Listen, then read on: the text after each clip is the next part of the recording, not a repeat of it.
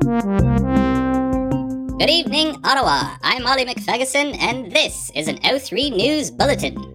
We've been away for a while, and we've got lots of news to catch you up on, starting right here in the city. Local police are still searching for the missing British billionaire Nigel Plum. As you'll recall, Mr. Plum disappeared after being last seen at the auction recently held at Maud's Art. Investigators located a local sex worker named Janine, who they are convinced had something to do with Plum's disappearance since she was the last person he was seen with. After some questioning, however, she left them scratching their heads, which is better than their genitals. In space news now, having successfully landed the Perseverance rover and the Ingenuity helicopter on Mars, NASA has begun its latest groundbreaking mission on the Red Planet. Perseverance has been sending high resolution images of itself on patrol, which are about as exciting as an 8 year old's rock collection. Over 10% of Americans are living in poverty, but hey, they've got a robot taking space selfies. Meanwhile, the Ingenuity helicopter drone has performed history's first ever powered flight on another planet. Still no sign of Amelia Earhart, but NASA has pledged to keep looking. Over to Olivia now with the weather. Olivia? Thanks, Ollie. I'm Olivia McFerguson, and here's what's going on with the weather. Winter has come to an end, Ottawa, meaning it's now time for spring. If you haven't changed your tires back yet, you should probably hold off until after that snowfall we're likely to get in mid June south of the border now.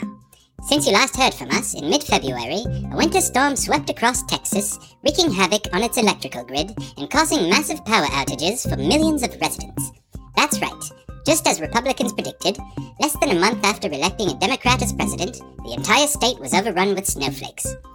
In other climate related news, Japan has declared that it will begin dumping radioactive water from the Fukushima power plant into the Pacific Ocean. The rest of the world will let Japan do whatever the hell it wants with its nuclear waste because, well, we all remember that thing, right? And about a week after Japan's announcement, global leaders everywhere celebrated Earth Day, which at this point is the equivalent of throwing a birthday party for your dead grandmother's rotting corpse. Back to you, Ollie. Thanks, Olivia. Now over to Oliver with sports. Oliver? Thanks, Ollie. I'm Oliver McFerguson, and this is your sports update. Well, as the shortened National Hockey League season comes to a close, looks like the Toronto Maple Leafs will finish at the top of the North Division. We all know what that means. They've got a really good chance of winning the Stanley. They've got a good chance of winning this. Everything all right, Oliver? yes, I'm fine, Ollie. It's just someone wrote something ridiculous on my script. It's a good thing Leafs fans are stuck at home this year because we wouldn't hear the end of it. Meanwhile, the Ottawa Senators have failed to get rid of team owner Eugene Melnyk before the trade deadline. Over to the links now.